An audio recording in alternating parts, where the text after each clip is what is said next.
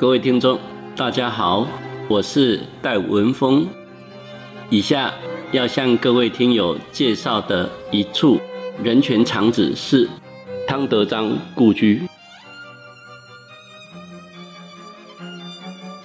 故居是指一个人曾经居住过的家屋，是出生、童年时期，或者是更长时间与父母等长辈一起居住的地方。故居跟故乡不同，故居是点，范围较小；故乡是面，范围较大，是一个人的生活圈，也就是一个人日常生活经常移动的范围。故乡也叫做故里、乡里、家乡，日文称为 “brusado”。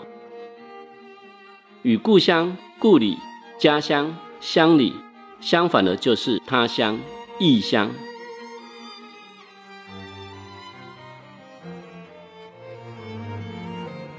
现今台南市中西区友爱街一百一十五巷十一号所谓的。汤德章故居，其实并不是汤德章出生的家庭，也不是他童年跟父母一起生活的所在地，而是在他四十岁的生命里，他只在这里住了短短的两年又五个月。尽管如此，汤德章故居却是他在日本考取高等文官司法资格后，在一九四四年。回到台湾所买的一处住所，南化御景是汤德章童年、青少年时期的故乡，而台南市则是他长大、求学、就业后的故乡。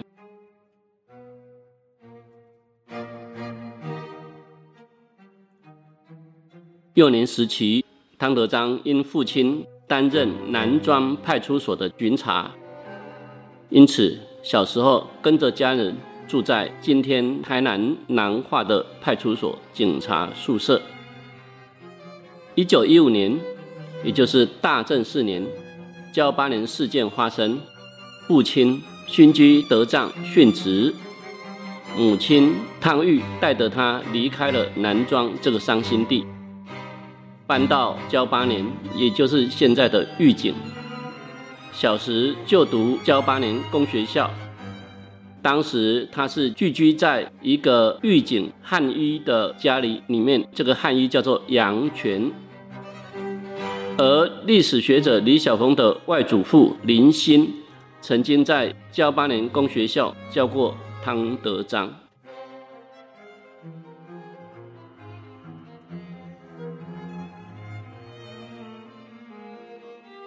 教八年工学校毕业后，一九二零年，十三岁的汤德章考取台南师范学校。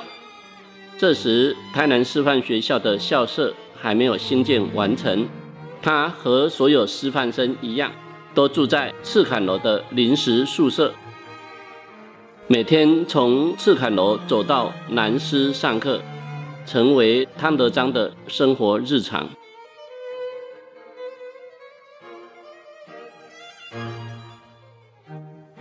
然而，汤德章并未在台南师范学校毕业。念完第三年之后，不久就遭到校方退学，原因据说是服装不整、对师长不礼貌等。退学后，汤德章回到狱警打零工为生。一九二六年，十九岁时，汤德章考取巡查，然后。二十一岁结婚，一九三九年三十一岁的时候辞去警察职务，准备到日本考试。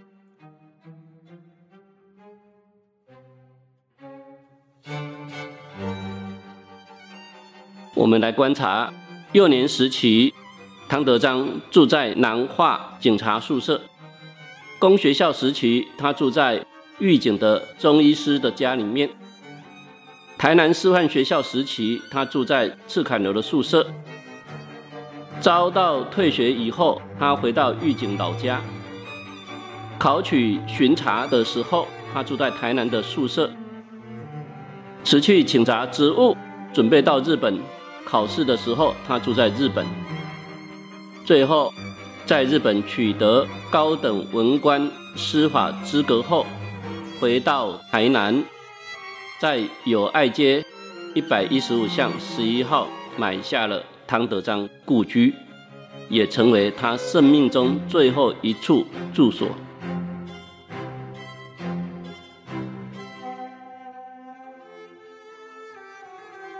友爱街的房子是一九四四年十月向民众承买。一九六七年，汤德章的养子汤崇模因为经济困难，而且面临社会排挤压力，只好忍痛将房子出售。二零一二年，汤德章故居因为计划道路拓宽，房子有一半位在。道路预定地，面临被拆掉一半的命运。后来，经过在地文史工作者发起抢救汤德章律师故居的活动，最后市府决定取消计划道路。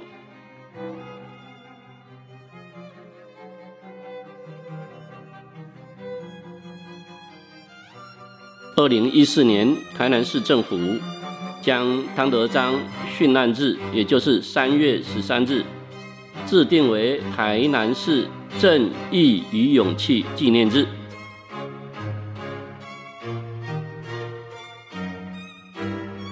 二零一五年，住家在汤德章故居附近的奇美实业创办人许文龙先生，当年曾目睹汤德章律师遇害。认为历史不应该被遗忘，因此在文化局长叶泽山局长的牵线下，他捐款七十万作为故居的整修费用。许创办人长期从事社会公益活动，注重艺术价值。除了捐赠台南都会公园博物馆、奇美馆的珍藏品给台南市以外，二零一三年，他成为台南市第一届台南文化奖得主的时候，就将三十万奖金，自己再追加七十万，凑成一百万，全数捐给台南市政府，作为推广文化艺术专款之用。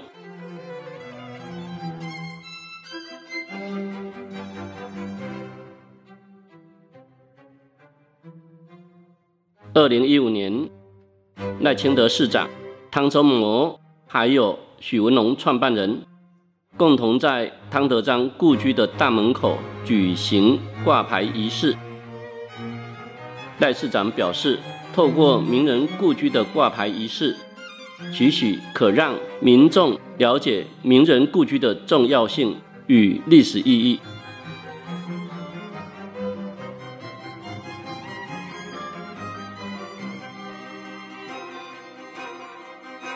二零一七年，汤德章律师逝世七十周年，李文雄、叶琼霞、杨淑芬三位文化人共同出版了《汤德章纪念公园之前世今生》一书，作为纪念。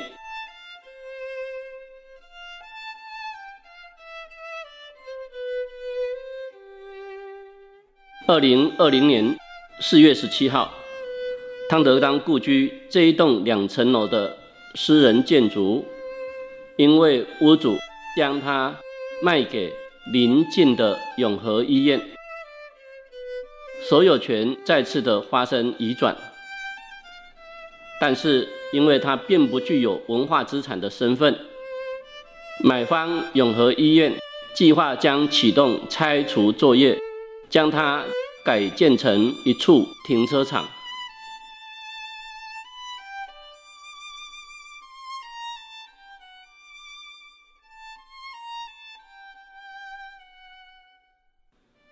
拆除危机消息一经披露，五月十一号，台南市文化资产保护协会、台南公民智库、丽丽水果文化馆等文史界共同发起抢救故居的活动，开始进行国内首次的公民募款，目标是两千万，其中一千六百万作为买回故居，四百万呢作为屋舍的整理展览费用。